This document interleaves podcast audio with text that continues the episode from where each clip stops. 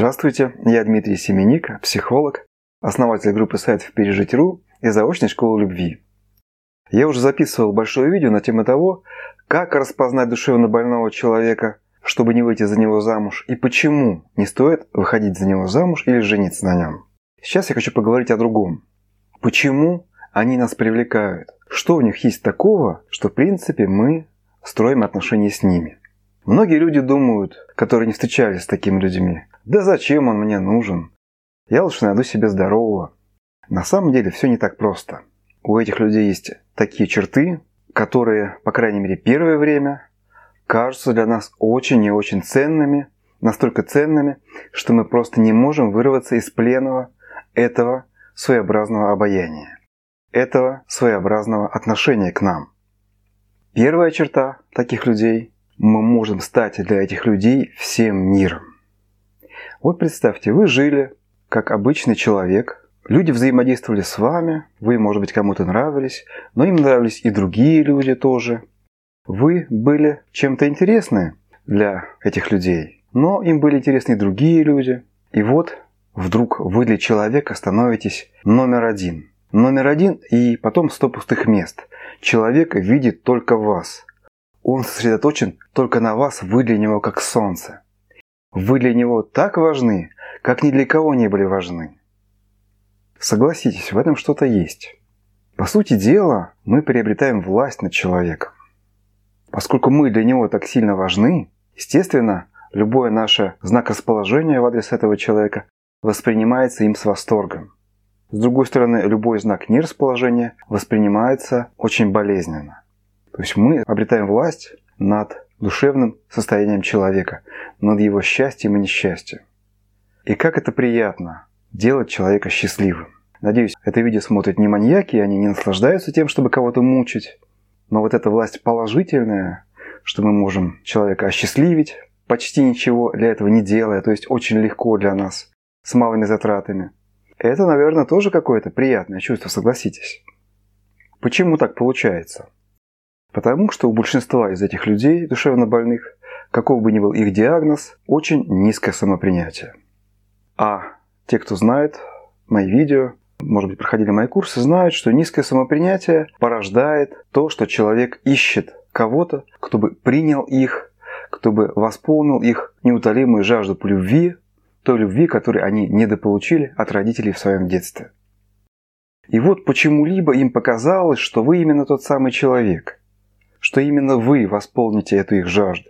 Естественно, все остальное становится для них не нужно, не важно, и они вас вцепляются, вы становитесь для них источником принятия на самом деле.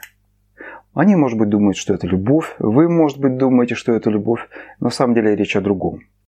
Они просто надеются, что вы их примете, и они обопрутся на вас, как на источник какого-то более-менее сносного их отношения к самим себе.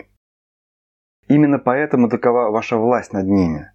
Когда вы даете им это принятие, они на седьмом небе от счастья, им спокойно на душе.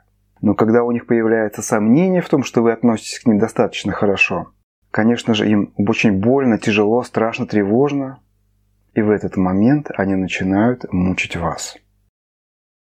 Вторая причина, почему эти люди привлекают нас, это то, что такие люди прощают многие наши недостатки, которые не относятся напрямую к тому, о чем я говорил только что, к тому, даете им вы это принятие или нет. Если, допустим, вы вор, безработный, выпиваете, или еще какие-то у вас есть недостатки, может быть, вы больной физический человек, инвалид, это для них не важно. Ведь им нужна ваша, так сказать, суррогат вашей любви, вот это вот принятие. Поэтому то, что у вас там что-то есть еще на периферии, их очень узкого зрения, для них не важно.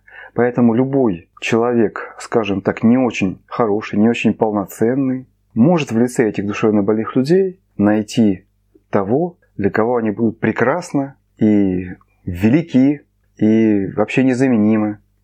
Согласитесь, это приятно. Где еще мы, мы вот люди, допустим, с такими недостатками, с какими-то недостатками серьезными, найдем такое отношение к себе.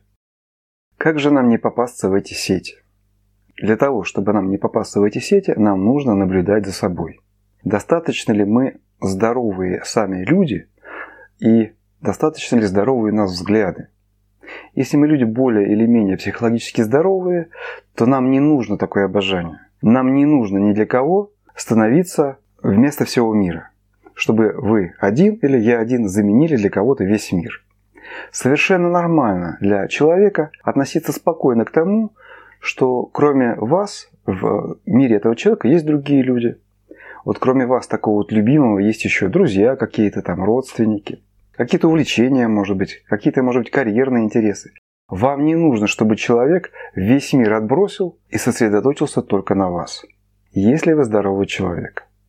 Если же вы хотите этого, хотите, чтобы вот на вас так зациклились, то вам следует задуматься, что не так с вами самим.